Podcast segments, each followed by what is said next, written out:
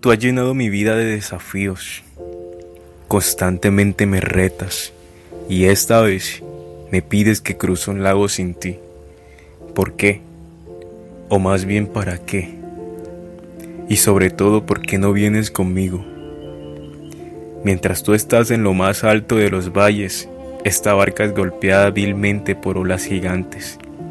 El viento entra cada vez más en cólera, se enfurece y cobra fuerzas, mas no te veo. No sé ni siquiera dónde estás. ¿Por qué me dejas aquí a la deriva? ¿Acaso me abandonaste a mi propia suerte? No, por supuesto que no vas a abandonarme. La madrugada acecha y justo en el momento en el que creí que moriría, ahogado en las profundidades, apareces a la distancia, aunque al principio pensé que eras un fantasma vagando en medio de la tormenta. Ahí estás, cada vez más cerca de mí. Allí vienes, venciendo la gravedad al caminar sobre el agua.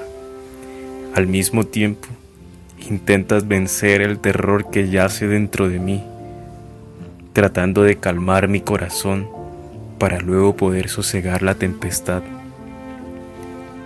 Tu paz me infunde al escuchar tu voz diciendo, no tengas miedo, ten ánimo, yo estoy aquí. Pero aún sigo dudando si realmente eres tú. Por eso te pido que me dejes caminar hasta tus brazos. Y tú, de inmediato accedes a mi petición creyendo en que podría ser. Estoy bajando paulatinamente de esta barca, con el miedo entre mis hombros y el pavor excluyéndome de mi esperanza. Pero no pretendo quedarme aquí sin averiguar que eres tú quien me espera al final del último paso.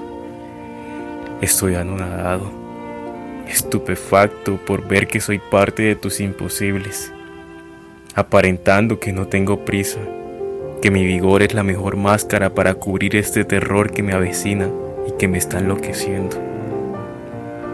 Te veo y eres el motivo por el que continúo, aunque estoy perdiéndote de vista y solo puedo observar el caos que está azotando este instante.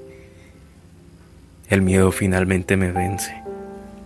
La duda metódica desarraiga mi convicción y esta fe de azúcar me está hundiendo en las profundidades dejando mi nombre en el olvido como cualquier otro pescador que ha sido atrapado por el augurio de su desenlace.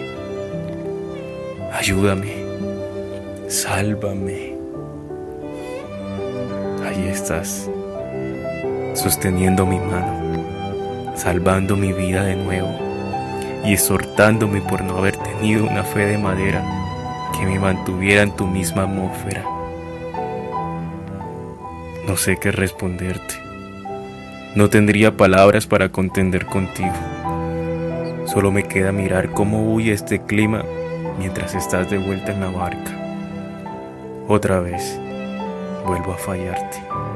Otra vez, mi fe es como el azúcar, poderosa a la vista pero diluida en el proceso.